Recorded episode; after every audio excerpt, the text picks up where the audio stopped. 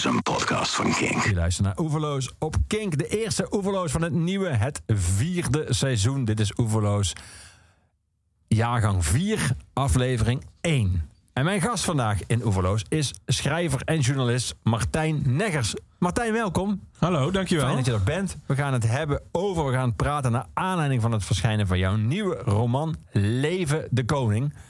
Uh, het is een, dat meldt de omslag al, niet heroïsche ridderroman. Ja. Uh, die zich afspeelt in, de, in het jaar 1415. Uh, hoe kwam jij in 1415 terecht? Nou Vanuit ja, ik... toen nog 2021. Ja, nou, uh, sterker nog, vanuit toen nog eerder. 2018. Ik heb er drie, uh, drieënhalf jaar aan gewerkt. In 2018 kwam, uh, kwam mijn tweede roman uit, Sputnik. Um, en um, daar, daar, daar, ja, dat, dat, ik... Is het met knippen? Nee. Kut. Oh, nee, ook dat nog. Uh, dat is wel een mooie term, kut. Want dat, zou je dan normaal namelijk doen. Maar we gaan ja, gewoon verder. Nee, um, uh, Sputnik. Sputnik kwam uit. En um, dat, dat is sowieso al een beetje een ellendig verhaal. Het gaat over een man die een postcode loterij wint. En vanaf daar, uh, hij is de enige in de hele straat die, die hem wint. Want de rest van de straat heeft het afgesproken. Hij is een Amsterdammer. In Helmond ja. gaat helemaal mis. En ik dacht, kunnen we nog, in, nog een groter succes tot een nog groter debakel? Is dat mogelijk, zeg maar? Maar dat, dat, sprak je, dat was je goed bevallen. Ja, dat beviel me goed. Ik dacht, ik dacht dat is jouw leidmotief. Ja, toch, toch een beetje wel. Nee, ja, ik hou gewoon heel erg van... Um, van verhalen die, die gewoon langzaam afglijden naar nog grotere ellende, zeg maar. En uh, uh, verhalen waarbij, ook, waarbij ook geen enkele van de personages echt gespaard worden. En uh, ik dacht, ja, hoe, hoe, hoger de, hoe hoger de piek, hoe dieper je ook kunt vallen. En de, 1415 is de slag bij Azincourt. Ja. een grote overwinning voor het Engelse leger. Voor een klein gedeelte van het Engelse leger wat er daar, op dat moment nog over was. Het was een lange tocht die eigenlijk zouden ze, nou, ik geloof het halve land van Frankrijk zouden ze gaan overwinnen. Dat is niet helemaal gelukt. En uiteindelijk kwamen ze in een soort van, uh, in een soort van vlucht naar uh, Calais terecht. En uh, daar stonden halverwege stond een, stond ja, variërend, volgens de bronnen variërend van een drie keer zo groot Frans leger tot een vijftien keer zo groot Frans leger. Nou, de Fransen willen nog wel eens zeggen dat het dan drie keer zo groot is. De Engelsen zeggen doorgaans dat het vijftien keer zo groot is. En uh, alleen als ik. Als ik, uh, ik heb heel veel erover gelezen ook. Want ik vond het gewoon wel echt een interessant gegeven. Van, dat je daar dan zo in zo'n ander land. Op, op weg naar toch een soort van uh, haven. waar je mee terug naar Engeland kunt. En ik dacht, ja. Die slag, daar, daar is gewoon ook heel veel leed komt daarbij kijken. Want het is ook niet dat je gewoon even een keer terug kunt bellen naar huis. ja, het is ook maar weer afwachten. Even nog 1415. 1415, ja. Het is ook niet dat je daar dat je, dat je dan zeg maar eens een keertje ja, naar huis kunt bellen of, of eens een keer een, een brief op kunt sturen of, of überhaupt. Dus, dus het is super, uh, een, super hard bestaan, zo'n soldatenleven in zo'n leger op, op pad. En uh, volgens ja, ik dacht, ja, het, het moet haast wel dat je daar gewoon trauma op trauma oploopt. Uh, niet alleen door die veldslagen. Uh, ze, belegeren eerst ook nog eens een andere stad. Uh, niet alleen door al die gevechten, maar ook gewoon door het leven in zo'n, uh, in zo'n leger. Waarin je ook. Ze begonnen met echt heel veel mensen, heel veel dieren, heel veel gewoon alles. Um, alleen vrij snel al krijgt een derde of, of, de helft van het leger krijgt, uh, bloeddysenterie, bloeddiarree. Wat een ontzettend smerig woord. Dat is een heel smerig woord. maar de, het is ook heel smerig. Want effectief ja, kak je eigenlijk een heel groot deel van je bloed. En, en geloof ook wel een gedeelte van je ingewanden uit. Ja, en dan ga je dood. Dat is een beetje het, het verloop. En um, ja, de, de, dag, de dag in, dag uit tussenleven. Tussen die smerigheid en ook gewoon heel veel moeten wachten. Dus ook heel veel tijd te hebben om, um, om overal over na te denken. En om alles maar binnen te laten komen. Ja, daar, daar word je gewoon, volgens mij, dat dacht ik van, daar, krijg je gewoon echt trauma op trauma van. En, en uh, dat vind ik wel echt heel interessant. Uh, dat dus de mensen die uit die grootste overwinning van het Engelse leger ooit komen. Het is echt We the Happy Few van, van, van Shakespeare ook. Ja. Uh, the Band of Brothers. Uh, dus dat, dat is gewoon, dat is nog steeds een cultureel fenomeen, die veldslag. Um, terwijl iedereen daar beschadigd uitgekomen moet zijn. Dat moet echt wel. Nou, toen dacht ik, ja, dat vind ik wel een verhaal voor mij. Ja. En Oh. kende je, je was op zoek, zei je, naar iets wat een grootste triomf was. En dat zou kunnen uitlopen. En toch in ieder geval op, op persoonlijk niveau voor mensen een groteske mislukking. Of in ieder geval een trauma. Eh kende je de slag daarvoor al of niet? Nee, ik, had, er- ik wist er niks van. Dus ik heb me echt eerst een eh, half, echt een, half jaar, eh, ruim half jaar moeten inlezen. Eh, daar werd ik ook echt helemaal gestoord van. Omdat ik, eh, ik wilde alles weten. Ik wilde alles weten over die tijd, over eh, gewoon, gewoon elk, klein, elk kleinste detail. Dus ik heb na een half jaar heb ik ook op een gegeven moment al die boeken dichtgeslagen en gedacht: je bent geen historicus, je bent geen non-fictie aan het schrijven. Begin maar gewoon met, met ook gewoon shit te verzinnen, weet je. en dat ben ik toen gaan doen. Ehm, ik heb wel nog af en toe dat ik, dat ik achteraf nog dingen van... oh ja, ik weet eigenlijk niet precies hoe dit zit... en ik wil hier wel dat het gewoon klopt. Eh, dus dan ben ik nog wel terug gaan zoeken. Maar dat, dat echte eh, lezen van het eerste half jaar... dat heb, heb ik echt wel een half jaar gedaan. Dat, eh, dat is, daar ben ik wel een beetje mee gestopt. Ook gewoon omdat ik anders ook niet vooruit kwam. Dus, Nee. dus ja. Je, je- je, je gaf net al aan, alleen al als het ging om de aantallen... dat je, als je de, de Franse of de Engelse bron raadpleegt... dat er een enorm verschil tussen zit.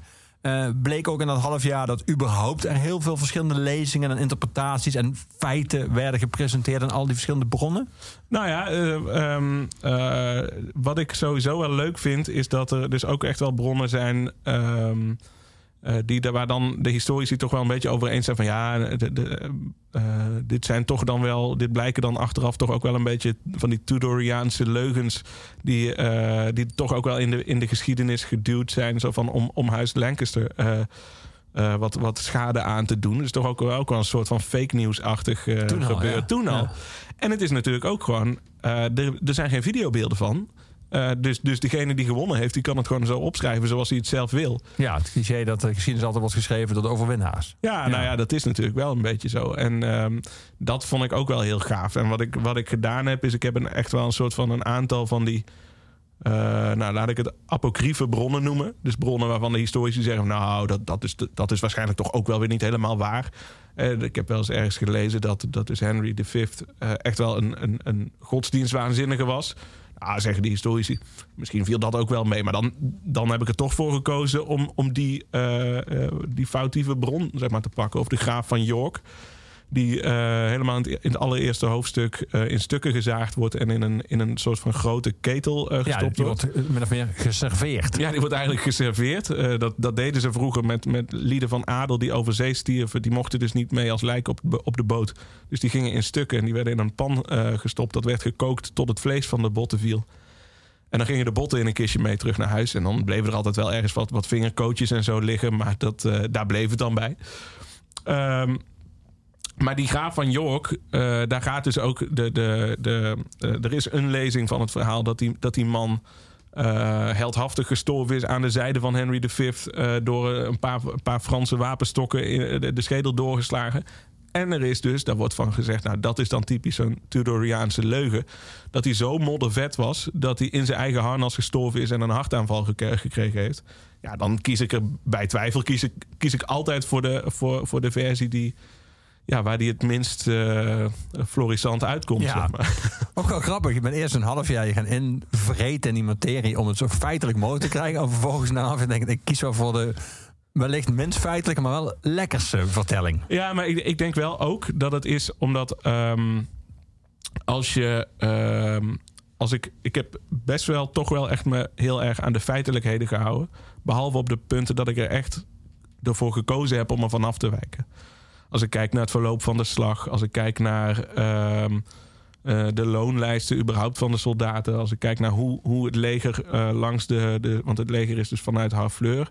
Wat... ehm, ja, ik denk dat het nu een soort van dat het nu geldt als een soort van buitenwijk van de Havre of zo.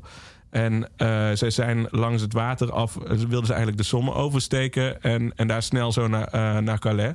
Voordat de Fransen het in de gaten zouden hebben. Maar daar zijn ze dus tegengehouden. En die hele tocht die ze langs de Somme landinwaarts hebben moeten maken, dat is ook precies hoe ze gelopen zijn en waar ze overgesteken zijn, gestoken zijn.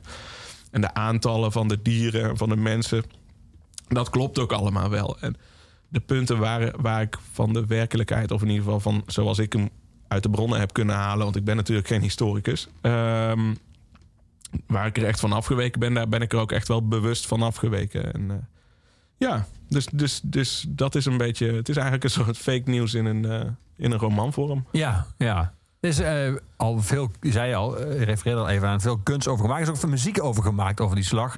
Zoals deze van de Ierse zanger Chris de Burgh, The Fields of want in Engeland gebruiken ze de G, hè? De Agincourt. Agincourt. Ja, volgens mij is het Agincourt. Ja, ja, in plaats van Asin. Ja. ja, daarom gebruik ik ook Agincourt en niet Azincourt. Uh, terwijl wij in Nederland de, neiging hebben om de Franse naam te gebruiken. Maar goed. Ja, we gaan naar luisteren. Dat nummer daarover van Chris de Burgh.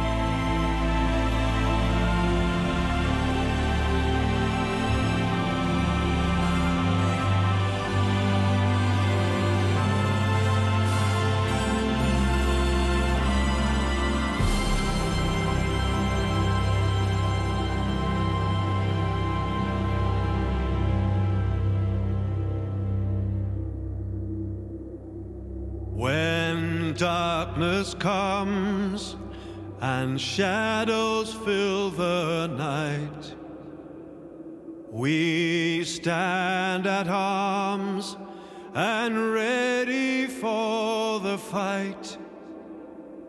Brave men will fall upon St. Crispin's Day on fields of Agincourt, our hearts will stay.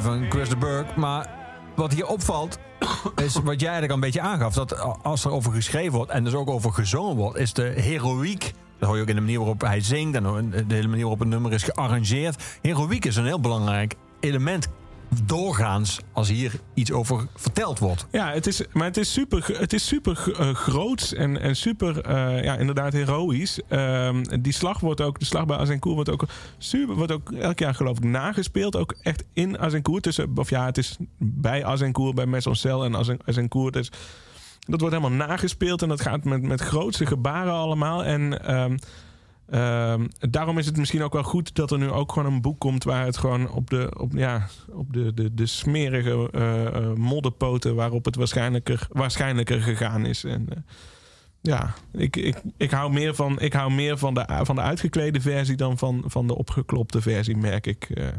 Ja, ik kan me wel voorstellen dat als uiteindelijk jouw boek wordt nagespeeld, dat dat wel wordt dan een vrij bloederig stuk. Want ja. ook wel bijvoorbeeld wel leeftijdsrestricties aan zullen zitten, denk ik zo. Ja, dat sluit ik niet uit. Maar ja, ik denk ook dat die slag... Er zijn gewoon heel veel mensen doodgegaan op, op een vrij kleine plek. Maar ook superveel dieren. Uh, een vriend van mij, uh, uh, ik deel mijn werkplek met hem.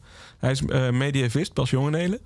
Ehm, en die zei van ja, maar waar we vaak aan voorbij gaan als het gaat over veldslagen, is dat er superveel dieren zijn, superveel paarden. Ja. En die paarden gaan ook allemaal dood. En die paarden krijgen ook lansen en zwaarden in hun, in hun buik. Die zijn kei sterk natuurlijk. Alleen eh, als daar een, een zwaard doorheen gaat of een bijl doorheen gaat door die, bui- door die buik, dan scheurt dat ook gewoon helemaal open. En die hebben kei veel bloed, die beesten. En ook ingewanden en dat, dat, dat valt er dan allemaal uit. En die beesten die rennen dus, dat vertelde hij, die beesten die rennen dus gewoon door om ergens ver buiten, die, die slaan gewoon op hol, die gaan gewoon rennen om ergens ver buiten zo'n slagveld neer te vallen en, en uiteindelijk dan toch maar gewoon dood te gaan. Maar dat gebeurde ook gewoon. Dus dat was één grote pool van modder en van bloed en van, van, van eh, ontlasting. En ja, ik zou het niet uitkiezen voor een, voor een, voor een dagje uit, zeg maar. Dat, eh, nee. Nee.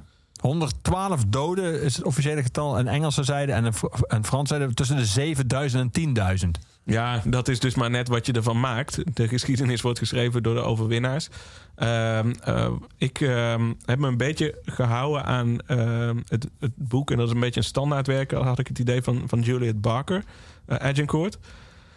En zij zegt dan ook, ja, die nummers, ja, dat is lastig, lastig na te gaan. Ehm, waarschijnlijk is die overmacht toch wel iets minder groot geweest dan, dan de, de heldhaftigste verhalen doen vermoeden. Maar dat er heel veel mensen dood zijn gegaan, dat staat redelijk buiten kijf. Ja. Het is wel echt een slachting geweest. En er zijn ook na die slag, want ze hadden veel te veel gevangenen. En na die slag zijn ze dus ook heel veel gevangenen. eh, wat eigenlijk toch ook wel niet hoorde. Want je hoorde die gevangenen hoorde je dan gevangen te houden. En die konden, konden familie en, en andere welgestelden konden die dan weer terugkopen. De levendige handel was daarin. Ja, die zijn toch ook wel gewoon doodgemaakt. Omdat het er gewoon te veel waren. Dat, dat eh, Henry ook zei van ja...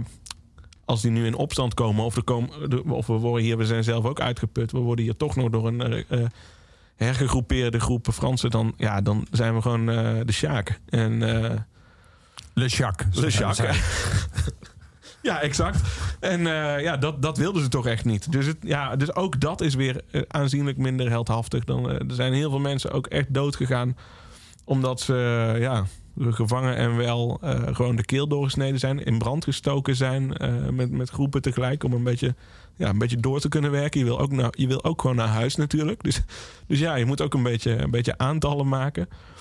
Ja, echt fraai is het allemaal niet als je het zo achter elkaar eh, zet. Nee. Maar voor jou ken ik een bron van drie jaar lang Ja, veel werkvreugde.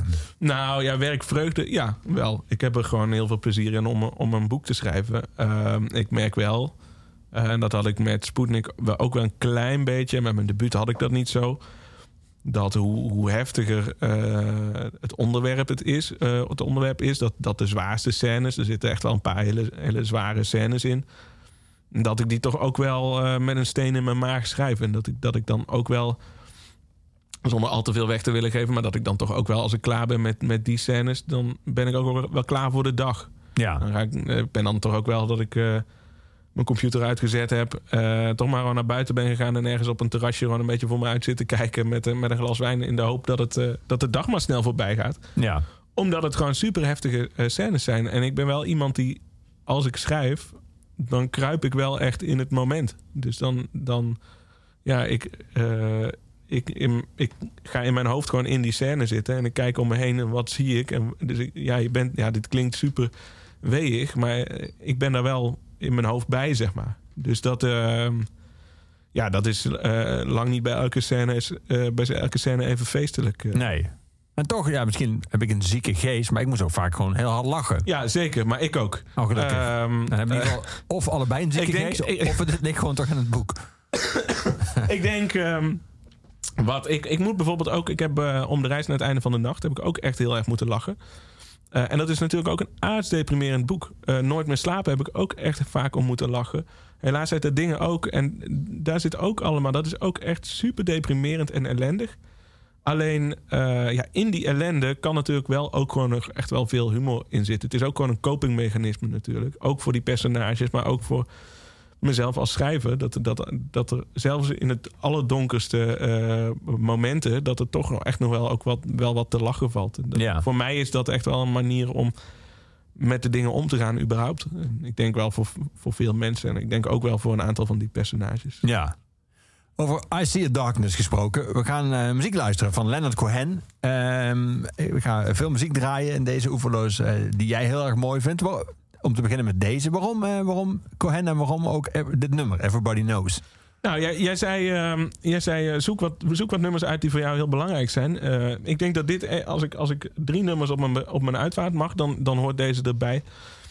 Ik vind dit lied, dit is het ultieme, voor mij is dit het ultieme ehm, eh, eh, het clublied van, van het absurdisme, zeg maar. Dat alles, alles in de wereld is zinloos. Eh, het maakt niet uit. Eh, we weten allemaal dat het schip al aan het zinken is. We weten allemaal dat eh, de, de kapitein eh, gelogen heeft. Eh, maar ja, we zijn er nou eenmaal. En ja, de band blijft maar spelen en we bestellen er nog één.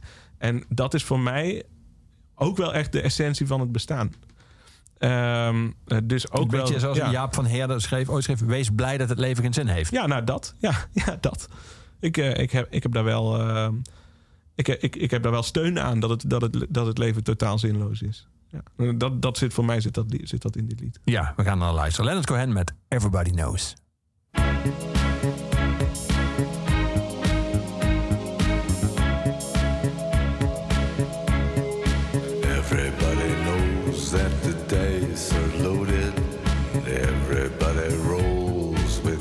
Fingers crossed.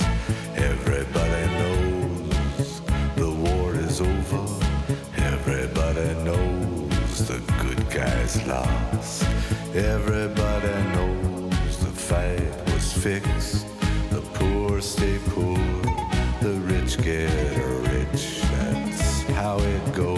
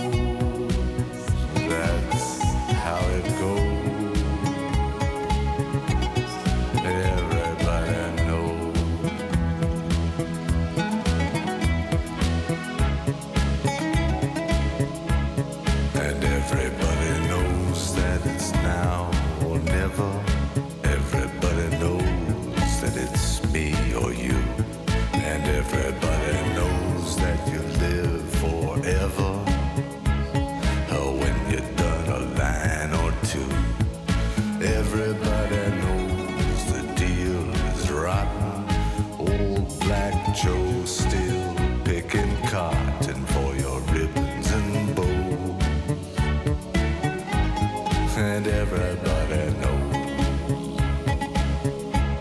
And everybody knows that the plague is coming. Everybody knows that it's moving fast. Everybody knows that the naked man and woman are just a shining artifact of the past. Everybody knows the scene is dead, there's gonna be a meter on your bed that will disclose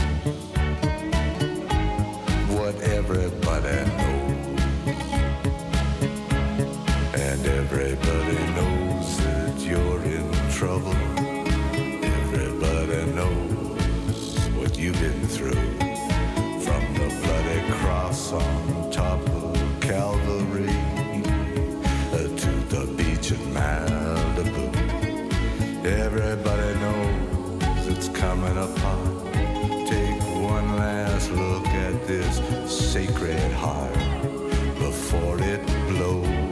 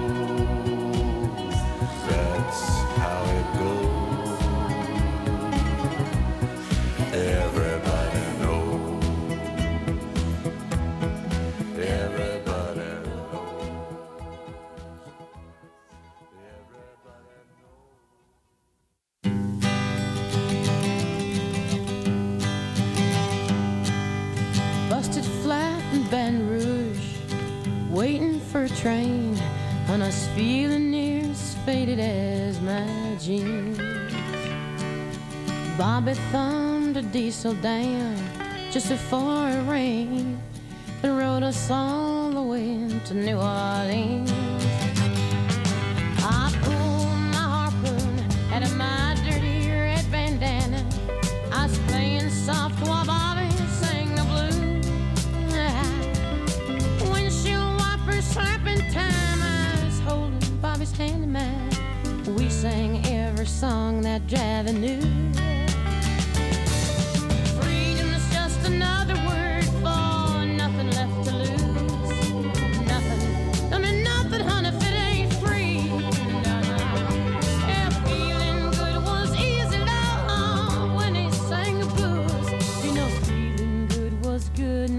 Good enough for me and my Bobby.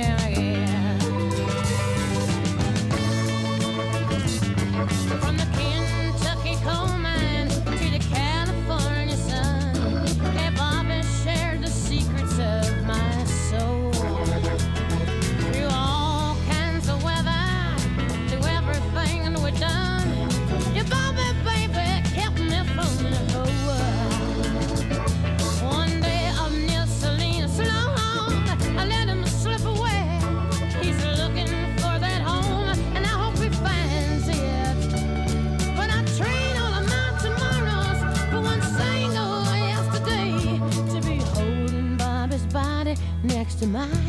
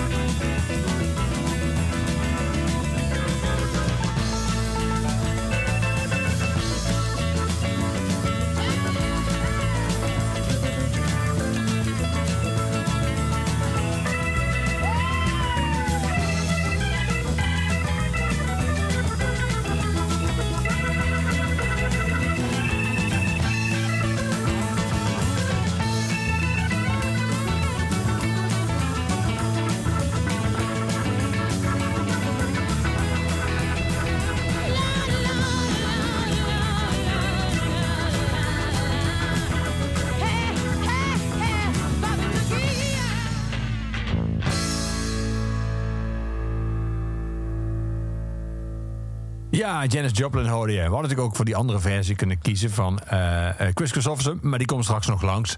En Chris Christofferson is volgens mij wel een held voor jou. Want die haal je ook in het begin van het boek meteen aan. Ja, zeker. Ja, het is. ehm, eh, ik vind Chris Christofferson de beste liedjeschrijver. Durf ik hier gewoon op de, op de radio, op de internetradio, durf ik dat gewoon te zeggen. Ik vind hem de beste liedjeschrijver die bestaat en bestaan heeft. Eh, hij is met pensioen eh, gegaan onlangs. Dat vind ik ook grappig. Dat, dan, dat zo'n man dan uiteindelijk toch maar gewoon met pensioen gaat. Ik heb hem, ehm, ik heb hem, eh, ik heb hem heel lang niet live kunnen zien. Omdat ik, omdat ik, ja, ik kon niet naar een concert. Hij is een keer in Tilburg geweest. Alleen toen kon ik weer precies niet. Dus toen op een gegeven moment had ik hem een paar jaar terug. Denk een jaar of vijf terug of zo. zes jaar terug inmiddels. ehm, eh, dacht ik, oké, de eerstvolgende keer dat hij op oké afstand, laten we zeggen, op het Europe eh, Europese vasteland komt. eh, dan direct eh, bestel ik een kaartje en een vliegticket en dan ga, ik, dan ga ik er gewoon heen. Dus hij kwam, uiteindelijk zag ik, oh, hij komt naar Zweden, naar Stockholm. Ik denk, ja, dit heb ik nu al een jaar tegen mezelf gezegd. Dus niet flauw doen, hup, kaartje bestellen, vliegticket. Samen met een vriend naar Stockholm. Ik dacht, nou, dit is de laatste. Ik hoorde hem ook zingen. Ja, ja het, was, het is natuurlijk al niet de beste zanger ter wereld. Eh, maar dat is met de jaren ook niet per se beter geworden. Maar die, ja, die liedjes zijn gewoon heel erg goed. Maar ik denk natuurlijk een beetje op het eind. Wat eh, eigenlijk ehm eh, Leonard Cohen, die we in het begin draaiden ook. Hij, hij vertelde eigenlijk mee. Ja, ja, ja, ja, precies. Wat bij die liedjes ook heel goed kan eigenlijk. Ja, precies. En ehm, alleen ik dacht wel van, oh ja, dit is echt de laatste keer dat ik in een mogelijkheid kom om, eh, om, hem te, om, om naar een concert van hem eh, te gaan. Toen was ik een half jaar verder en toen zag ik in één keer dat er in Antwerpen ook gewoon een concert was. Nou ja, daar ben ik toen ook nog maar naartoe gegaan. maar ja, nee, ik vind hem echt waanzinnig goed. Ehm, zijn liedjes. eh, ook daar gaat het, gaat het echt over klein leed, eh, over, over ja, mislukking, over mislukte mensen. Het zijn echt, eh, ik vind het ook heel literair. Eh, binnen die, ja, is het, is het country? Weet ik niet. Ehm, hij zegt zelf aan het begin van het origineel, eh, Bobby McGee zegt hij, if it sounds country, that's what it is. Eh, en zo is het natuurlijk ook wel weer. Ehm, eh, maar ik, ja, ik vind hem echt de allerbeste liedjeschrijver die ik, laten we, laat ik het dan zo zeggen, die ik ken. Ja. Dus en dat, vind je eh, dat eh, Janis het wel goed gedaan heeft? Jawel, zeker. Ja, ik vind het een eh, hele. Dat is, een- dat is, eh, Leonard Cohen heeft dat ook een beetje. Eh, hij kan zelf ook. Ja, hij heeft een hele karakteristieke stem. Ehm, maar het is natuurlijk ook geen wonder, geen wonder van een zanger. Eh, dus eh, er is een CD met, met andere zangers die dan liedjes van Leonard Cohen zingen. I'm Nick- your fan. eh, Ja. ja, en, en Nick Cave en Jeff Buckley eh, leefde toen nog. Ehm, dat is waanzinnig. Als je dat dan hoort, dan denk je... oh, wacht even, zo kan het ook klinken. En dat is met Janis Joplin natuurlijk ook een beetje. Die Ja. kan wel heel goed zingen. En dan merk je van... oh, dan krijgt het, het lied nog een andere laag. Alleen het is, als hij het zelf zingt... heeft het weer een andere laag eronder of zo. Dat, ja, weet Ja. ik niet. Ik dacht, ik smokkel eh, ze op deze manier twee, Twee liedjes van... Precies. Dat hij toch tijdens je pensioen de Buma's ziet Zo is het ook. Ja, die man moet ook ergens. eh, ja, ik weet niet of hij nog drinkt of rookt of weet ik veel wat. Zijn boterhammen van betalen. Precies. Hij zal af en toe nog wel een boterham eten, toch? Dat lijkt me wel. Ja. Die jongen van 17 die eh, jouw hoofdpersoon is, eh, die zichzelf moet inspreekt, best wel vaak. Hoe komt die tot leven, jouw hoofd? En hoe kom je daar überhaupt terecht? Lijkt heb iemand die in, in dat half jaar tegenkwam in een van die bronnen? Of heb je gewoon iemand gemodelleerd die toen Oh, had ja. kunnen vechten? Eh, nou ja, ik heb wel. Kijk, die, die boogschutters, dat waren ook wel gewoon een beetje. eh, dat waren, eh, die, die worden heel vaak opgehaald als dat, dat is de, de, het gouden wapen was dat. Dat was het misschien ook wel een beetje in die slag. En ook in de, in de andere slagen bij Poitiers en, Poitiers en, en Crécy. Ehm, maar dat waren ook wel gewoon boerenjongens die Ja. van het veld gehaald werden. Die een beetje de juiste bouw hadden en die een beetje talent voor schieten hadden. En die werden dan getraind en die werden lang getraind. Want het is ook wel gewoon moeilijk. Ehm, maar dat waren ook wel gewoon boerenlullen. En eh, ik dacht van ja, dat, dat kan dus iedereen zijn. Want Ja. die, die gaan ook niet eh, met naam en toenaam de boeken in. Dus ik heb gewoon iemand, iemand verzonnen in een, in een verzonnen dorp in Wales. Wales, Eh, wat ik dacht ook eh, een dorp waar nu ook geen resten meer van te vinden. Ik, ik dacht het moet iets zijn wat gewoon weg is. Die mensen moeten weg zijn, het dorp moet weg zijn. Ja, er is gras overheen gegroeid en de geschiedenis is er overheen gegroeid. En eh, zo heb ik hem verzonnen. Ehm, ik denk dat al mijn personages wel, zeg maar, variërend van de, allers, van de allerergste tot aan de allerliefste, eh, dat die wel delen van mijzelf hebben. Eh, omdat ik, ik, ik denk dat ik niet zo goed dingen kan verzinnen dat, dat het nergens uit mezelf komt. Ehm, en ik denk dat ook wel een bepaald deel van die onhandigheid en die onzekerheid, eh, dat dat ook wel uit mezelf komt. Dat denk ik wel. Ik kan minder goed boogschieten, denk ik. Dat wel. Heb je eens geprobeerd? Ik heb eh één keer Ik ben voor de nieuwe revue. Wij hebben natuurlijk samen eh, een tijdje in de nieuwe revue eh, ge- geschreven. Voor de, voor de nieuwe revue geschreven. En eh, jij kon het allemaal fijn vanuit je, vanuit je eigen eh, bureau, eh, eh, vanuit je eigen schrijftafel doen. Maar ik moest daar dus het hele land voor door. En ik ben dus ook, een, ehm, ik ben dus ook naar een eh, kasteel geweest waar mensen eh, de, de geschiedenis naspelen. Kasteel Doornenburg. En daar hadden wij contact met een ehm, man die, eh, die boogschutter, eh, die daar ook als boogschutter bij dat kasteel hoorde. En hij leerde mij boogschutten. Boogschieten. En ik zeg heel eerlijk, ik pakte de boog vast. En die man zei: Kijk, dit is iemand die weet hoe hij een boog vast moet pakken.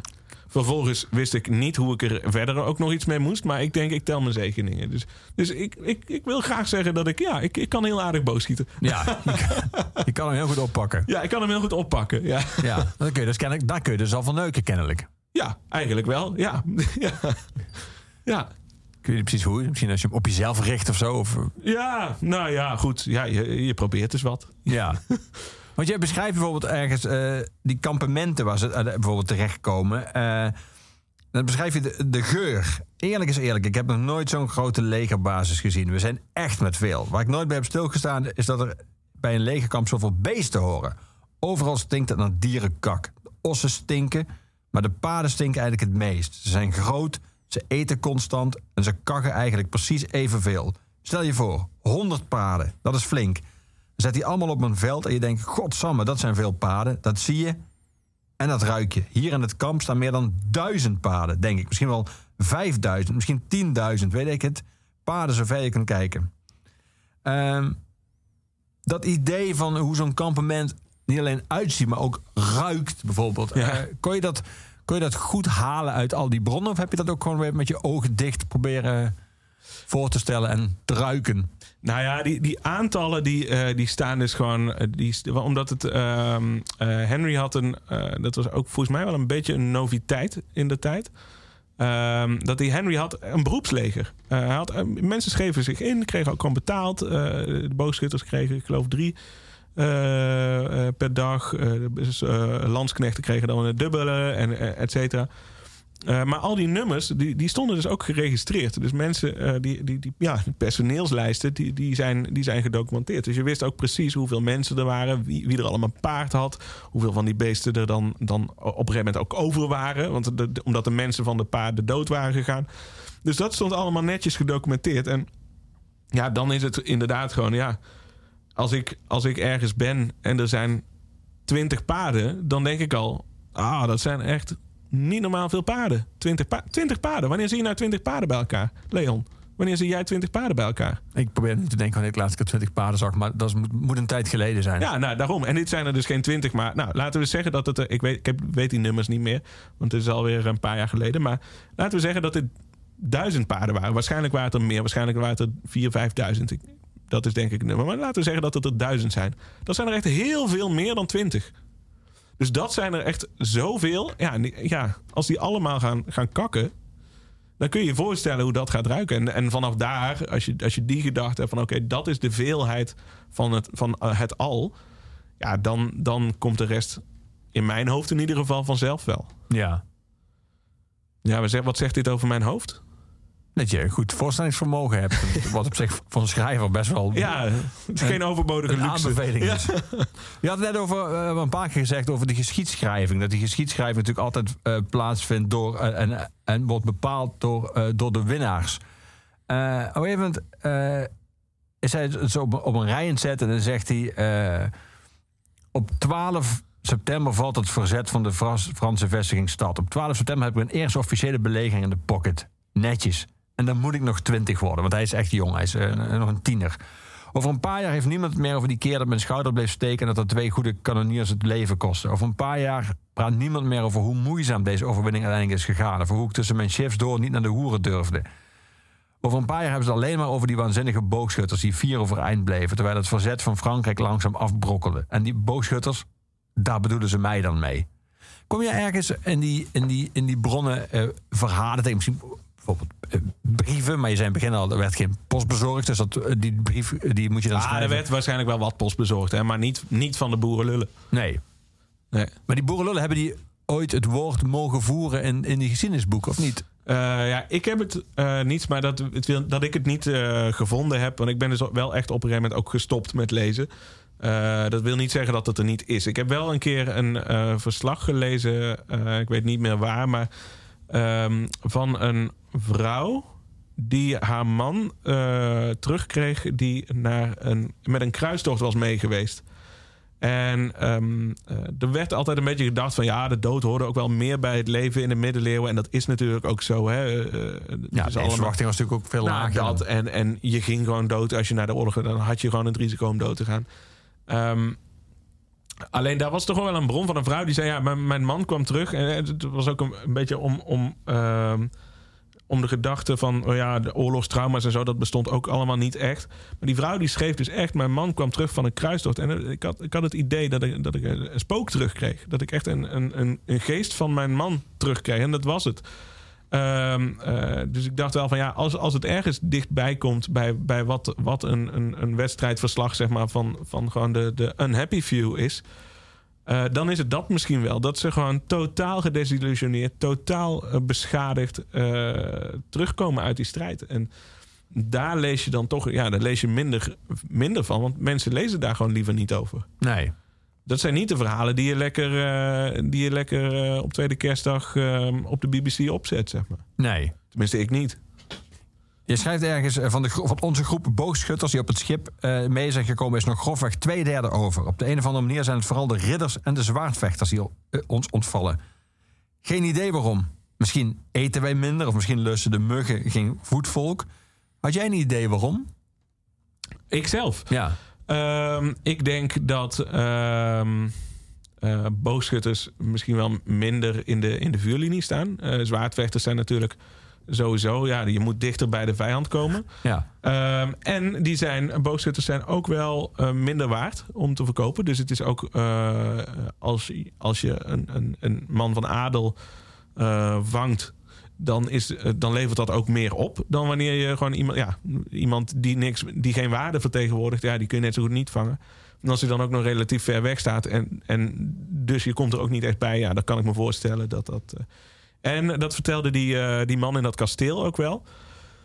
Ehm, dat ehm, boogschutters ook wel een beetje, daar werd ook wel een klein beetje zuinig mee gedaan. Want die waren, eh, ze ver- vertolkten niet echt een waarde, maar ze waren wel natuurlijk erg handig om te hebben. Ehm, en het was, hè, die kwamen op en die gingen af. En dat, dat is ook, eh, eh, ja, je staat gewoon letterlijk minder in, in, in, in de vuurlinie. Want je, Ja. want je staat er zelf echt al een, eindje van uit. Dus ik denk dat dat het, eh, dat, dat het zou kunnen zijn. Ja, ik noemde net twee, eh, in dat, in die passage uit er twee vrij cruciale elementen van ontbering in jouw boek en in die, in die hele veldslag. Namelijk, misschien eten wij beter of misschien lusten de muggen geen voetvolk. Honger en muggen. Honger en muggen, ja. En dan is ook nog eens een groot deel van, het- van het boek is de wijn op. En dat valt trouwens eigenlijk wel mee. Dat staat op de achterkant. Maar het is eigenlijk maar relatief weinig, weinig tijd dat er echt de wijn echt op is. Goddank. Nou ja, die muggen. eh, het is ehm, eh, het najaar komt erin. Hè, dus de zomer Ja. is een beetje klaar. Eh, dus dan heb je het nog wel warm. Maar het wordt wel echt vochtig. Nou, dat is natuurlijk, dat is natuurlijk een paradijs voor muggen. En een hele grote groep mensen met heel veel uitwerpselen, heel veel zweet en heel veel bloed en eh, beesten waar, waar, waar insecten op afkomen. Dat is natuurlijk dat is een paradijs voor, eh, voor muggen en andere stekende dieren. Ja, daar moet je helemaal radeloos van worden. Ehm, ik heb dat er ook een klein beetje ingestopt, omdat ik het ook wel. Ja, misschien is dat een beetje. Nee, het, het- ik denk ook echt dat het zo was. En ik vond het ook wel een, een, een ja, toch ook een kleine knipoog naar W.F. Hermans. Ja. Kleintje, een kleintje. Dat is een van jouw literaire inspiratoren ook? Ja, ik, ik, als, ik, eh, als ik zou moeten zeggen, mijn, mijn, mijn drie grootste literaire helden, dan is, het- is de, eh, Hermans, Bukowski en Arnie M. G. Schmid, denk ik. In die volgorde ook. Ja, willekeurige Wissel, of wisselt, of wisselt hij wel eens Ja, dat is, nagedacht dat- een keer wanneer ik je de vraag stel. ja, precies. Ja. We gaan muziek draaien, Martijn. We gaan naar Bonnie Raitt luisteren. Eh, waarom dit nummer? Waarom eh, Angel van Montgomery Bonnie? Ehm, nou, het is, het is, eh, als het goed is, is het een duet. Ja, met eh, John met Prine. John Prine. John Prine heeft het geschreven. Heb je John Prine ook nog, net zoals Chris Christopherson, toch nog net live kunnen zien? Ja, ik heb hem. ook, die, ook dat was iemand waarvan ik. ik heb dus uiteindelijk net, net niet Leonard Cohen live kunnen zien. Omdat ik op de knop drukte om een kaartje te bestellen voor in Gent. Op het Sint-Pietersplein. Ja. Ehm, en toen dacht ik, oh, ik heb niemand om mee te gaan. Eh, dus toen ben ik eerst wat vrienden gaan bellen van, hey, ga je mee? Eh, en en de, de vierde vriend, eh, die zei, oh ja, is goed, bestel maar. We kijken wel even hoe, hoe en wat. Dus toen ik terug naar die website, en toen was het uitverkocht. En toen dacht ik, oh nee. Toen dacht ik, dat overkomt mij nooit meer. Dus toen John Prine in Paradiso optrad, ehm, wat zal dit zijn geweest, een jaar of vier, drie, vier geleden. Ehm, toen dacht ik, Ik denk langer, maar er zit corona tussen, dus dat is helemaal verneukt. Oh ja, dat is zo. Ja. Misschien is het vier jaar geleden, vijf jaar geleden misschien zelfs wel. Eh, toen, toen heb ik hem dus uiteindelijk heb ik meteen besteld. En eh, eh, toen is diezelfde vriend, die ook mee naar Stockholm is gegaan, daar zijn we toen samen naartoe gegaan. Ehm, eh, en daar heb ik hem gezien. Maar ik vind John Prine dus ook echt een waanzinnig goede liedjeschrijver. En die stem van Bonnie Raitt past, zij passen echt bij elkaar. Ja, Zij horen Ja. echt bij elkaar. Dat is zo ongelooflijk mooi. En ja, dat. We gaan naar ze luisteren. Samen.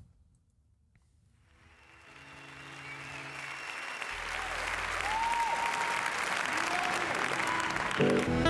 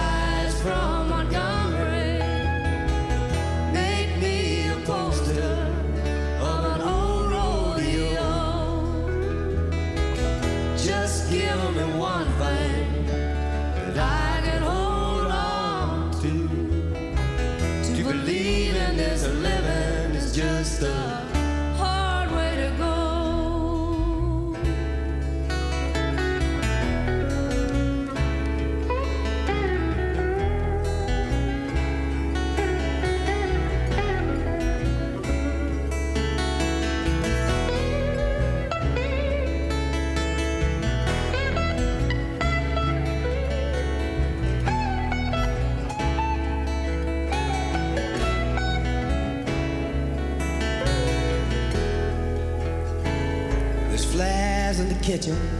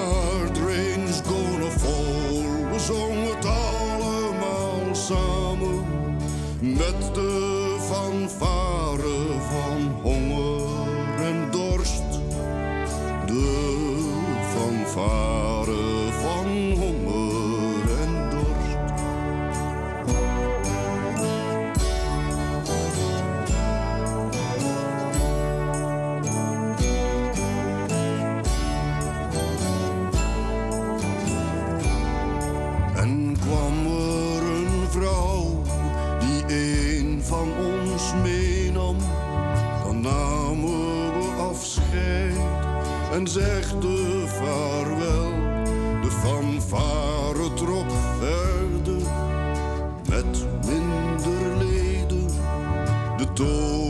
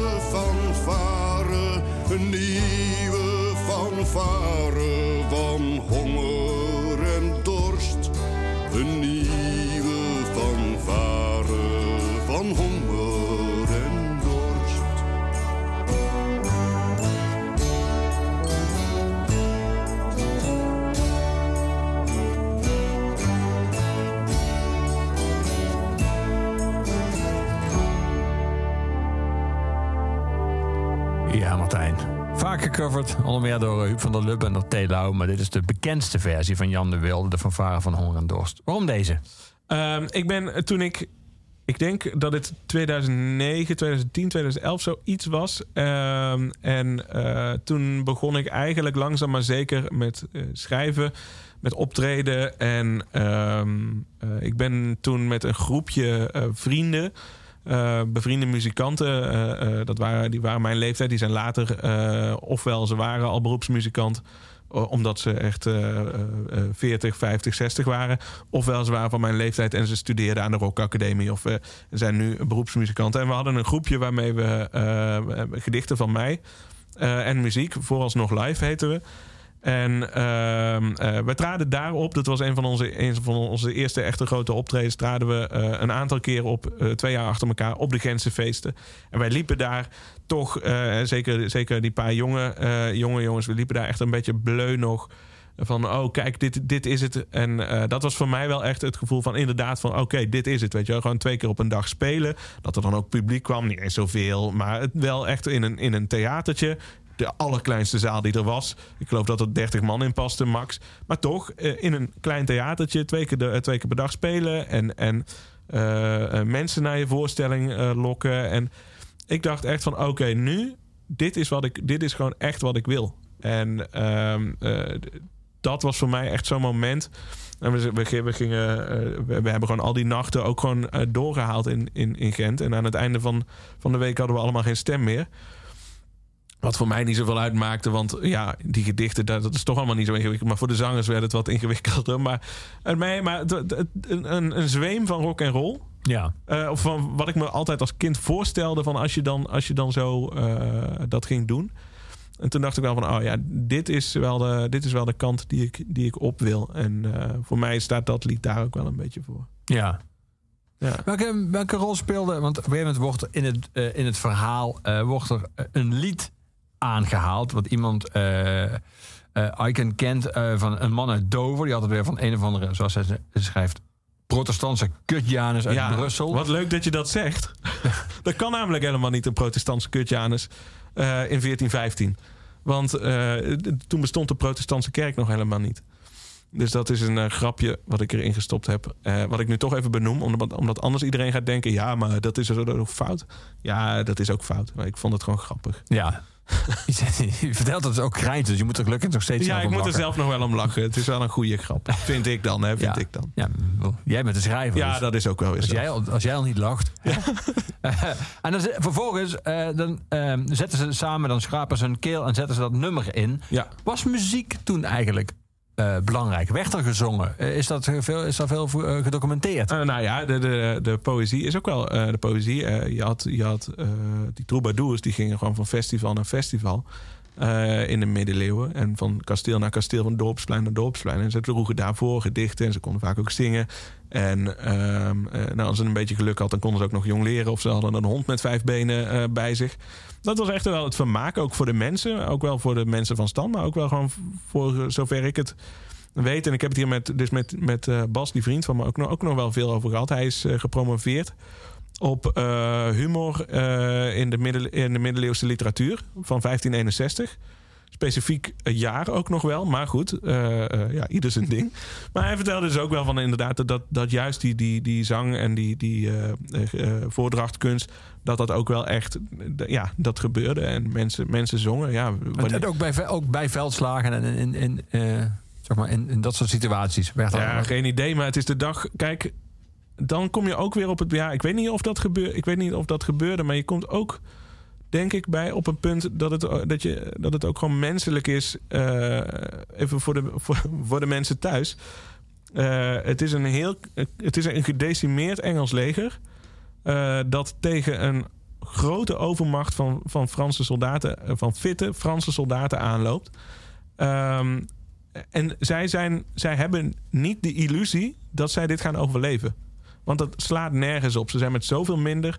Elk, elk, lo- elk mens dat logisch nadenkt, denkt: dit is onze laatste nacht. Ja, en de film En wij gaan dood 300 morgen. hadden ze nog niet gezien. Hm? De film 300 hadden Nee, ze nog die niet hadden ze nog niet gezien. En ze hadden ook die Netflix-serie eh, nog niet gezien. Nee, maar dus, dus eh, zij dachten gewoon, ja, zij gaan dood. Ja, wat doe je dan? Nou ja, dan ga je nog één keer bij elkaar zitten. Ga je nog kijken of er, of er nog een beetje wijn is eh, om, de, om de, de angst een beetje te verzachten. Want je ziet er toch ook wel een beetje tegenop, kan ik me voorstellen. Ja, en als er dan toevallig iemand een lied kent en een beetje kan zingen, dan ja, het, het- het is ook. Ik denk dat het ook heel menselijk is. Ja. Ik denk dat het wel gebeurde. Martijn, wat is witmelkse pap? Witmelkse pap. Jij weet er wel eh, eh, de, de dingen uit te halen. Ja, witmelkse pap. Het is volgens mij gewoon een soort van pap. Met, met melk. Ja, melk is natuurlijk altijd wit. En met Eh, honing, lees ik in jouw roman. Ja, ehm, eerlijk is eerlijk. Ehm, ik heb dit. ik heb witmelkse pap ooit ergens zien staan. Ik heb dat ergens gelezen dat dat, dat bestond en dat dat gegeten werd. Mijn redacteur. Die stelde dezelfde vraag. Martijn, wat is witmelkse pap? En toen stond ik een veel, beetje... le- veel lezers dan ook Ja, ja. Toen stond ik een beetje met mijn mond vol tanden. Ik zei, ja, nee, ik heb dat ergens zien staan. Dus eh, ja, dat, dat is gewoon iets. Dus ik, ik ben dat gaan opzoeken. En ik kon het nergens meer vinden. En ik denk, ja, god. Ik heb dit zien staan. Dus ik ga het gewoon laten staan. Ik ga er gewoon, ik ga er gewoon doorheen bluffen. Dus ik heb ergens Nou, gelezen dat... blu- Bluff is erheen dan. Ik heb, Leon, ik heb dit ergens zien staan in een historisch verantwoorde bron. Die ik er niet bij ga me vermelden, want ik schrijf fictie. Eh, nee, dat eh, half Engeland had dat op dat moment. Dat is echt, eh, dat is, overal staat dat beschreven. Was Ja, je een- moet dat maar eens googlen. was dat een is, hype, ja, dat hype echt een bestond. was, dat was een ongelofelijke hype. Iedereen had dat. Dat was niet aan te slepen, die witmelkse pap. Nee, ik heb het, ik, het kan ook zijn dat ik, het, dat ik gedacht heb dat ik het ergens gelezen heb... en dat ik het misschien gewoon gedroomd heb. Maar, ja. maar eh, ja, witmelkse pap. Ja, ja. Of als het boek een half jaar later verscheen, had je een half jaar lang alle bronnen opnieuw moeten op zoek naar dat woord. ja, nee, ik het denk... klinkt, het, ja, het- ik kan niet zeggen het klinkt lekker, dat zou erg overdreven zijn. Het klinkt niet lekker, maar het klinkt wel als iets dat had kunnen bestaan. Ja, het klinkt als iets wat... Wat een 14, Ja, en wat- 15 een, ja. delicatesse had Ja, kunnen zijn. nou ja, de, delicatesse. Ja, ja, precies.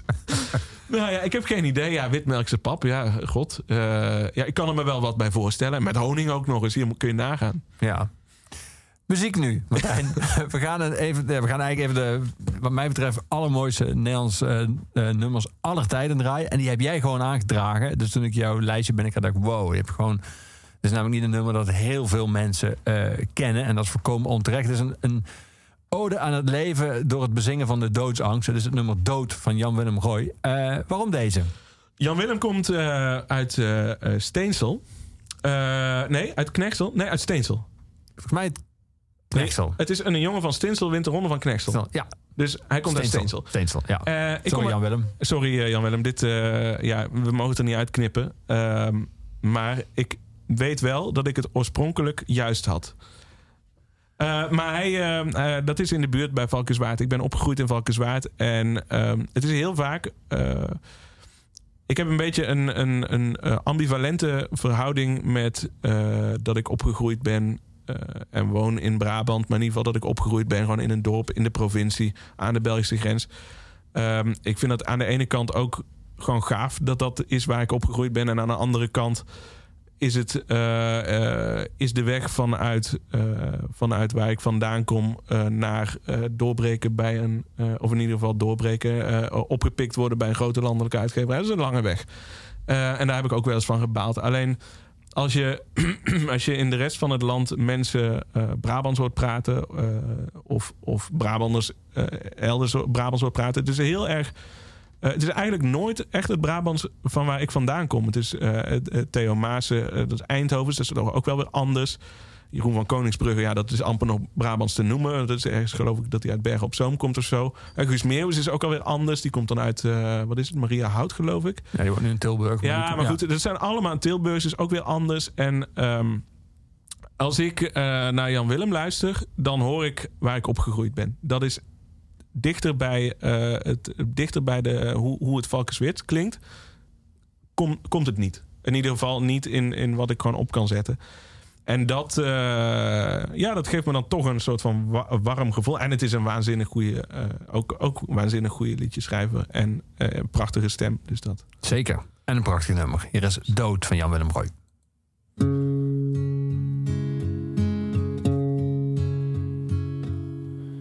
Soms als ik in bed lig ben ik bang dat ik dood ga. Niet echt meer reden ben ik bang dat ik dood ga. Meestal ben ik veel te mug als ik denk. Dood gaan we allemaal. Dat weet ik wel, maar ik wil hier nog niet weg. Hoe schoon het in de hemel ook zal zijn. Met brandewijn van die engeltjes heen. Ja, dood gaan we allemaal.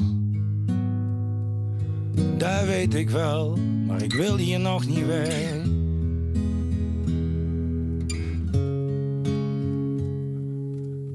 Soms ben ik bang dat ik dood ga. Dat mij niet zoveel komt of dat ik. Meestal ben ik veel te mug als ik denk.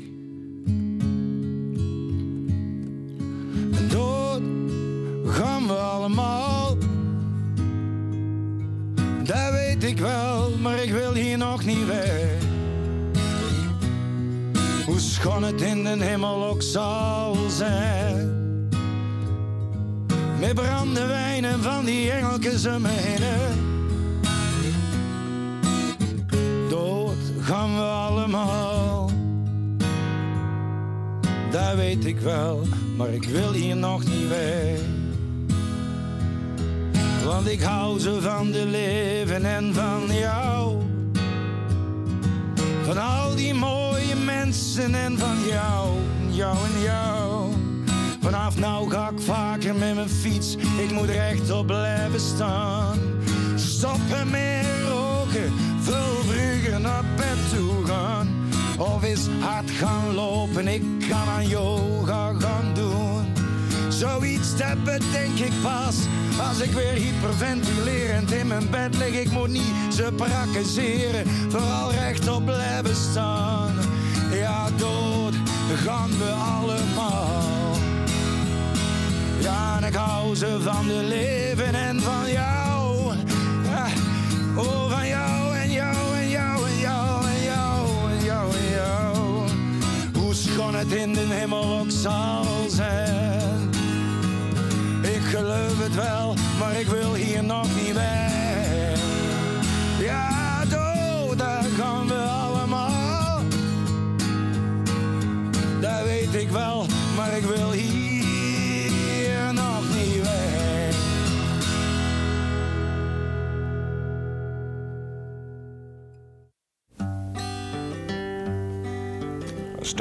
This song about Chris Gantry. End up writing about Dennis Hopper and Johnny Cash. Norman, Norbert, Funky Donnie Frit, Billy Swan, Bobby Newirth, Jerry Jeff Walker, and Paul Siebel. And Ramblin' Jack Elliott had a lot to do with it.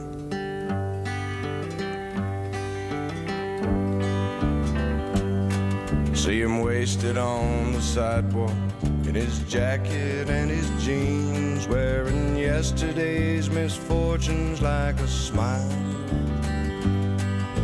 Once he had a future full of money, love, and dreams, which he spent like they was going out of style. And he keeps right on a change for the better or the worse searching for a shrine he's never found.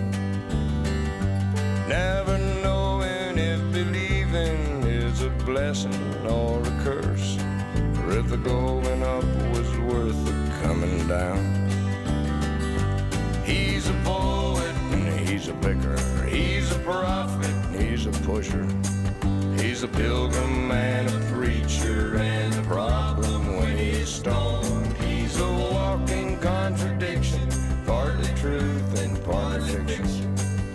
taking ever wrong direction on his lonely way back home. He has tasted good and evil in your bedrooms and your bars, and he's traded in tomorrow for today. Running from his devil's lord, reaching for the stars, losing all he loved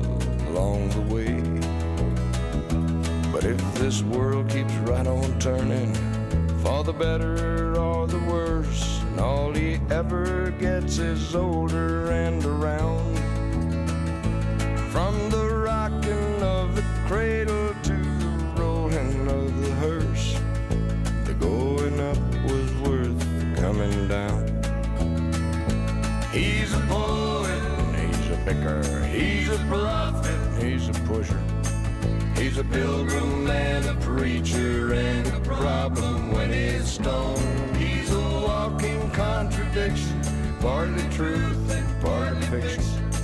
Taking ever wrong direction on his lonely way back home. There's a lot of wrong directions on that lonely way back home. Ja, nou Jan Willem Roy hoorde je. De grote held van mijn gast vandaag. Oeverloos. I Eh, Kijk, nu kom ik in een gewetens... Nu krijg ik To of Beat the Devil. Nu moet ik hem wegdraaien. Maar ik zie je nu al... Ik zie je blik nu al veranderen. Dat ik een fade-out pleeg op Chris Christofferson. Maar toch een soort euthanasie is op zijn nummer. Nou, het, is ook wel weer, het is ook wel weer tekenend voor de avond. Voor het, voor het, voor het, voor het boek. Ja, dat is waar. Dat is waar. hey, Martijn, nu je toch hier zit en nu je je boek voor je hebt en Ja. nu we het eh, over je boek hebben, zou je misschien een stuk uit je boek willen voordragen uit Met- Leven de Koning? Met alle liefde van de wereld, Leon. En moeten we even, moet jij even voor ons schetsen waar we ons nu in het verhaal bevinden? Eh, ja, het, het verhaal begint dus met die scène waar ik het eerder over had. eh, het vierendelen van de Graaf van York. Dat Ja. is een, een vooruitblik eigenlijk. En het echte begin, het hoofdstuk heet ook Dit is hoe het begint. En de eerste woorden zijn ook Dit is hoe het begint. Zo kan er maar geen misverstand over bestaan. Dit is hoe het begint. Dus is het gewoon letterlijk het begin van het verhaal. 1. Dit is hoe het begint. Op de boot in de richting van Harfleur, Frankrijk. We zijn al twee dagen op zee sinds het vertrek uit Southampton. 11 augustus 1415. Ons doel is vrij simpel. We gaan voor de Franse troon. Het hoofd van de Franse koning. Want wat is er beter dan een groot Engels rijk? Nou, een nog groter Engels rijk. En we zijn met veel. We zijn met veel, we zijn beroeps en we geloven dat het kan. Die Fransen, hun dagen zijn geteld. De val van Frankrijk is slechts een kwestie van tijd. Eén keer blazen en ze liggen om. Ik wilde vooral van huis weg. Avontuur, kameraadschap. Leven in het heetst van de strijd. Heldhaftig en groots de dagen tegemoet gaan, dat werk. Op zoek naar een doel, naar betekenis in het leven. Ontdekken wie ik, wie ik nou eigenlijk ben. Dat werk. Misschien een Franse schone aan de haak slaan, lachen met de mannen, een schreeuwende poging om het alledaagse treurnis van het leven op het platteland tegen te gaan. Dus schreef ik me in voor de oorlog tegen Frankrijk. Ik bedoel, als we dan toch gaan vechten met z'n allen, vecht ik liever in andermans land. Ik ben een goede schutter, maar ik schiet liever in het zonnetje dan in de regen. Ik kom op, ik schiet en dan ga ik weer. Ik slaap wat, ik ouwe hoer wat en de volgende dag kom ik weer op en zo schiet ik mezelf de geschiedenisboeken in. En weet je wat? Ik heb er nog zin in ook. Ik ben Gla Perry, Gla Ap Harry. Ik ben een simpele boerenjongen uit Dref Ilwit, een klein kutdorp in de, in de buurt van Monmouth, Wales. Dref Ilwit is niet bepaald de voedingsbodem voor de eeuwigheid. De muren van de huizen zijn van doorregend rot hout en aangestampte st- schapenstront. Aan de ene kant van het zandpad wonen twee families, wij aan de andere kant. Mijn zusje, mijn ouders, de schapen en ik. Als je in Dref Ilwit niet door een schaap ontmaagd wordt, dan word je het wel door een van de meisjes van de andere families, die natuurlijk tegelijkertijd ook gewoon je tante, je stiefzus of je achternicht kunnen zijn. Je kunt je voorstellen hoe iedereen er daar uitziet. In mijn familie valt het mee, wij zijn van de knappe tak van het dorp. We wonen er pas één generatie. Mijn ouders, Batten en Harry, zijn er komen wonen vanuit Monmouth, een kleine stad een halve dag verder lopen, eh, lopen verderop. Ze zijn in Dref Ilwit een schapenboerderij begonnen. Nadat ze drie kinderen hadden verkocht aan een, aan een paar lui van adel die geen kinderen konden krijgen. en bang waren daarom gestraft te worden door God. Kortom, mijn ouders verkochten hun kinderen, verhuisden naar Dreff Ilwit, stichtten een schapenboerderij en kregen een- nog een jongen en een meisje. Mijn zusje en ik zijn nummer 6 en 7. De eerste twee kinderen zijn dood en over de tweede drie kinderen wordt dus niet meer gepraat. Je kunt een hoop over mijn ouders zeggen, maar neuken konden ze als geen ander. Toen ik ongeveer tien was, ging mijn zusje dood. Tesnie heette ze. Ze was acht jaar toen ik haar vond. In de schuur waar het vee in de winter stond. Ze zou een dag later negen worden. Het was hoogzomer en kut weer. Misschien was ze bezeten. Misschien was het voorbestemd. Dat of het was gewoon domme pech. Een verkeerde dag, een verkeerde maan, een verkeerde wat dan ook. Tesnie heeft tot ze kon, kon praten geen enkel geluid gemaakt. Ze huilde niet. Nul. Geen tel. Geen halve tel. Soms had ze tranen. Maar huilen met herrie? Nee. Nooit. Mijn moeder heeft wel eens verteld dat ze maar gewoon raadde wanneer Tess niet gevoed moest worden. Wanneer ze verschoond moest worden. Wanneer ze moest slapen. Dat ze maar gewoon de zon aanhield. Een soort van patroon. Want ja, een baby die precies nul geluid maakt, dat is toch raar? Ook later, toen ze groot werd, nooit een huilbui. Niks. Niet als ze zich bezeerde, niet als ze bang was, niet als mijn ouders boos waren. Nooit heeft ze één keer gehuild. Of nou ja, misschien wel natuurlijk, maar ik heb het haar nooit horen doen. Niemand heeft haar ooit horen huilen. En toen, toen was ze in één keer dood. Wat het ook was, mijn ouders hebben er nooit één woord over gesproken. Eerst was ze er wel, daarna was ze er niet meer. Zo simpel was het. Als ik erover begon, zwegen ze. Als ik haar naam noemde, deden ze alsof ze me niet hoorden. Als ik huilde omdat ik haar miste, kreeg ik een klap met de schep. Blijkbaar kun je zonder problemen zeven kinderen krijgen en er zes weer inleveren. Blijkbaar is iedereen zo inwisselbaar. Zolang je woont waar de geschiedenis niet geschreven wordt, zal het uiteindelijk iedereen zijn reet roesten. En laat ik het maar zo zeggen: in Dreff Ilwit wordt de geschiedenis niet bepaald geschreven. Ze zeggen dat slecht weer niet bestaat, dat het hooguit een kwestie van slechte kleding is. Maar die mensen zijn nog nooit in Dreff Ilwit geweest. Alles is grijs. Grijs en nat. Er zullen best mooie plekken in de wereld zijn waar geen honger is, geen dorst en waar de mensen van heinde en verre komen om elkaar juichend in de armen te vallen. Plekken waar nooit iemand een traan gelaten heeft, dat zal allemaal allemaal best. Maar vooralsnog heb ik zo'n plek niet gevonden.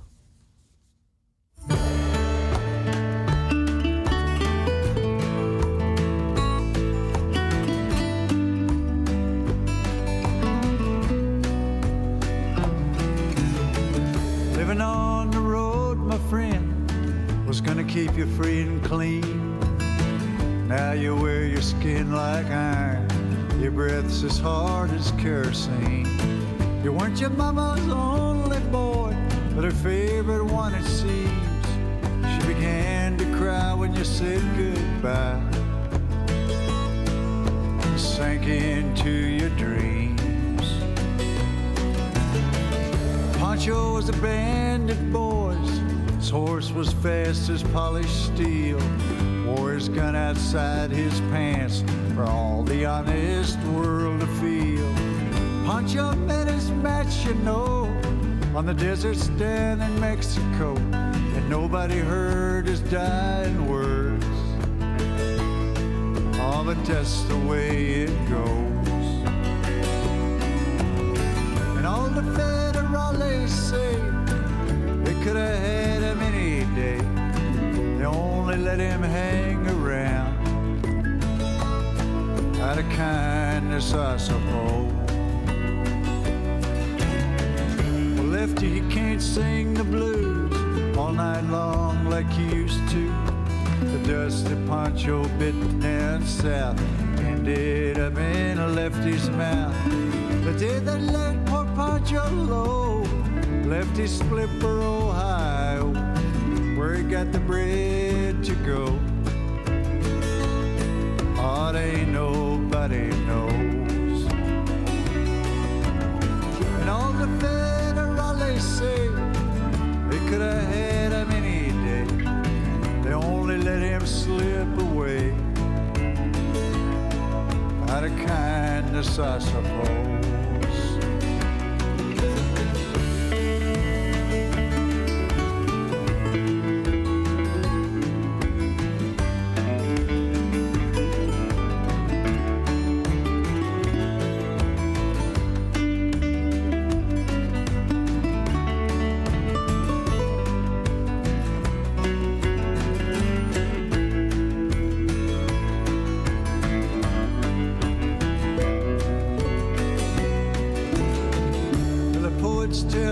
Joe fell. Left his living in a cheap hotel. The desert's quiet and Cleveland's cold. So the story ends, we're told. Pancho needs your prayers, it's true. Save a few for Lefty too. He just did what he had to do. Oh, now he's growing old. And a few grand federales say they could have had him any day. They only let him go so wrong. Out of kindness, I suppose. A few grand federales say they could have had him any day. They only let him go so wrong. Out of kindness, I suppose.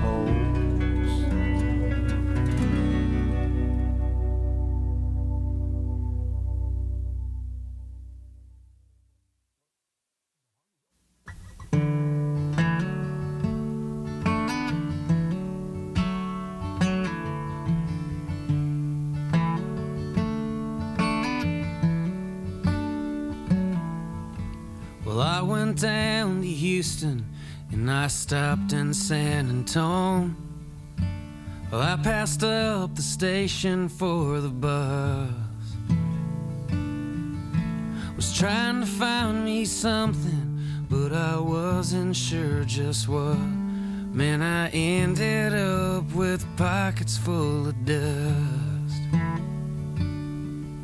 So I went on to Cleveland and I ended up insane. Bought a borrowed suit and learned to dance.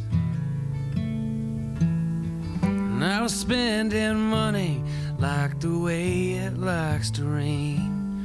Man, I ended up with pockets full of cane.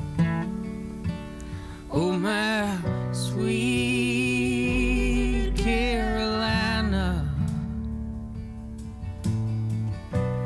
What compels me to go? Oh, my sweet disposition. May you one day carry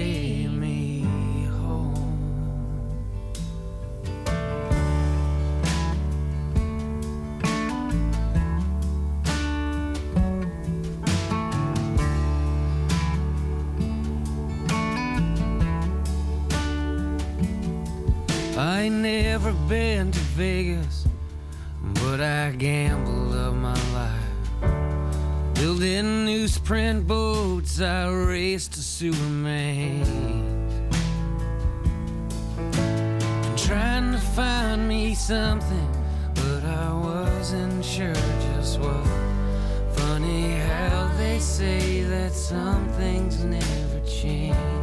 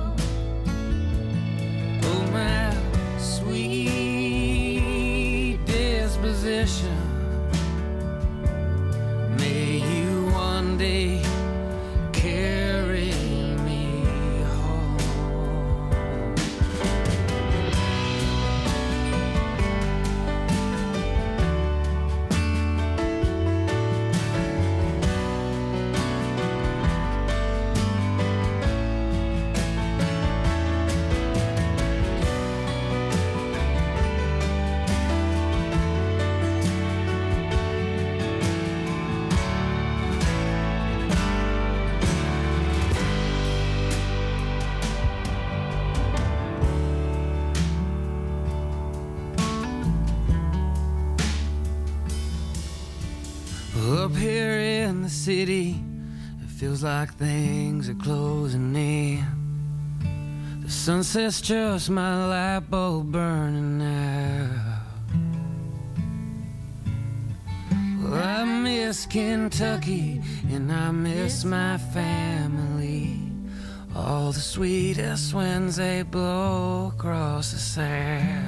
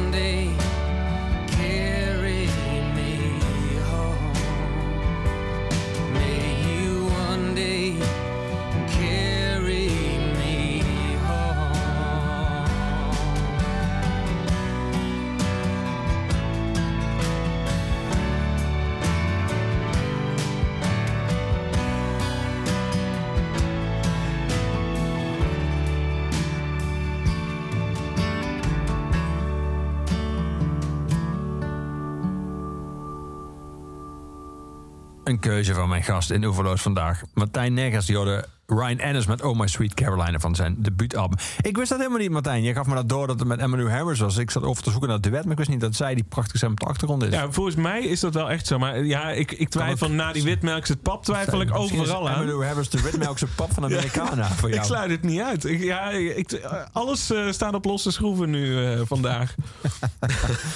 Ja. Duurt het lang voordat je, eh, voordat je leven de koning en, en je personages en, en de- geur, zou ik bijna zeggen, en de, de, de ontberingen en de, ik ga nog maar één keer zeggen het woord, ik vind het zo smerig, de bloeddiarree, voordat je het allemaal uit je systeem had toen je het boek had ingeleverd? Heb je Eh, nog lang als een soort eh, eenzame ridder over alle denkbeeldige velden gedwarreld? Nou ja, ik, heb, eh, ik denk dat het nog steeds niet helemaal uit mijn systeem is. Eh, ik, ik heb een idee voor mijn nieuwe roman. Ehm, maar ik, ik krijg het niet voor elkaar om eraan te beginnen. Ik heb eh, eigenlijk het idee is er. Ik heb het idee ook met, met, eh, met, uitge- met de uitgeverij ook besproken. Die waren wel enthousiast. Eh, ik krijg toch een beetje het gevoel van nou begin maar. En eh, dan ga ik zitten en dan denk ik ja, het lukt me nog niet helemaal. Ik zou het geen writersblok willen, want ik weet, ik weet gewoon wat ik wil gaan doen. Alleen, ehm, eh, het zit denk ik toch nog te veel in mijn systeem. Misschien ook wel omdat eh, het boek is in, eh, in november uitgekomen. En vrij snel daarna ze, hebben ze alles dichtgegooid. En zijn alle optredens rondom mijn boek zijn afgezegd. En veel interviews zijn niet doorgegaan. En die, die, die stapels bij de recensenten die liggen steeds hoger. En Leven de Koning ligt daar helemaal onderaan, ergens op de slushpile. Dus het is ook een beetje ellendig hoe dat in, in, die, in, die, in die golf van, eh, van COVID is. eh, eh, doodgeslagen die eerste maanden dat ik ook zoiets heb. Ik zou het boek ook geen eer aandoen voor mijn gevoel als ik nu al door zou gaan. Dus het, Ja, het lukt me op een je je liefde uit is en je te snel een nieuwe vriendin krijgt. ja, zoiets. En ik merk dat ik er gewoon nog niet. ja, ik, ik merk dat het, dat het nog niet uit mijn systeem is. En, Nee. ik hoop dat dat zo januari, februari, dat het wel. want dan, die dingen zijn allemaal naar januari en februari opgeschoven. Dus ik hoop dat het dan wel een beetje, dat ik dan wel de rust heb om te gaan zitten en, en te beginnen. Want ja, ik heb heel veel zin om, om weer gewoon echt aan een boek te beginnen. Staat in jouw nieuwe boek ook een grote overwinning die uiteindelijk op een hele erge mislukking neerkomt centraal? Nee, het, Nou. het begint eigenlijk al op een, eh, op een vijfje. ik dacht, ja, die, die, die hoge verwinningen, dat, dat, hebben we nu wel gezien. Dus ik dacht, wat zou er gebeuren als, ik al, als, het, als het bij al op een klein vijfje begint? En kijken waar het dan naar afglibbert. eh. ja. Ja, ik zie er al naar uit. ik wil eh, eh, afronden, Martijn, met wat ik altijd doe. Voordat ik je bedank voor je komst. En je vertelt dat deze oeverloos eh, werd mogelijk gemaakt door de muziekgieterij in Maastricht. Deze eerste oeverloos van het nieuwe jaar. Sluit ik altijd af elke uitzending met een nummer van Gorky. Van onze postuum huisdichter Luc de Vos. Nu ben jij zelf ook een Gorky-liefhebber. Zeker. en er zit een Gorky-verwijzing in, in, in je roman. Dus het is bijna... Ja, het moet bijna dit nummer zijn. Dit, dat is het ook. Dat is het ook. Het is het, nummer Ooit was ik een soldaat. Dat ik eh, heb leren kennen via mijn goede vriend en collega-schrijver Bart Smout. Eh, het, is, het is een van zijn eh, lievelingsnummers.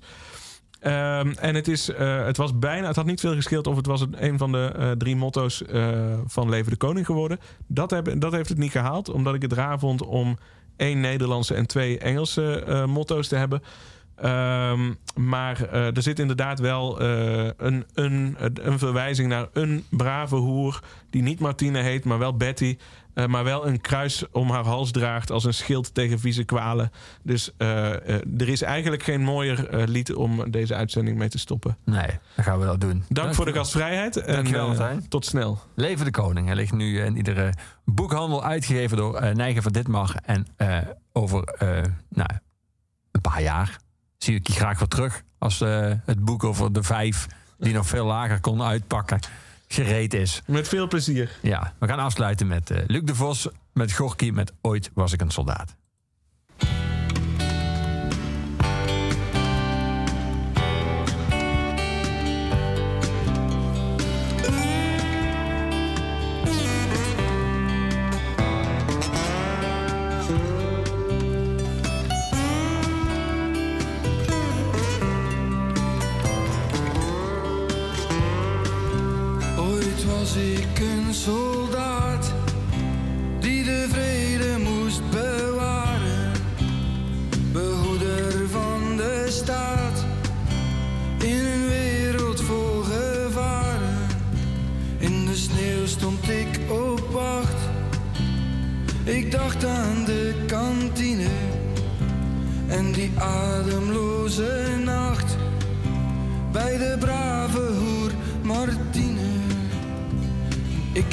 naar haar huis. Ik moest niet veel betalen, rond haar hals droeg zij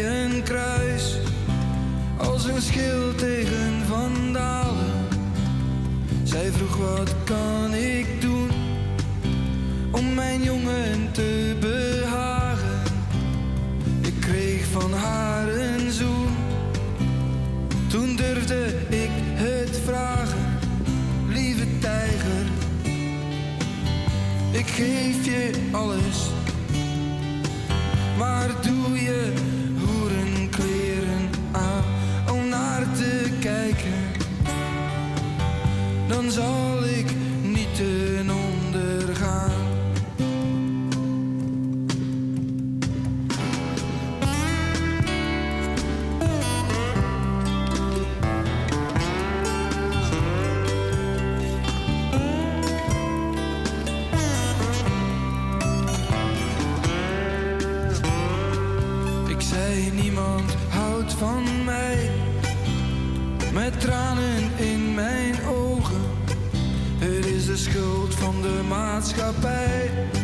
Ik werd door iedereen bedrogen toen ik een jongen was. Wou niemand met mij spelen, ik was de laatste van.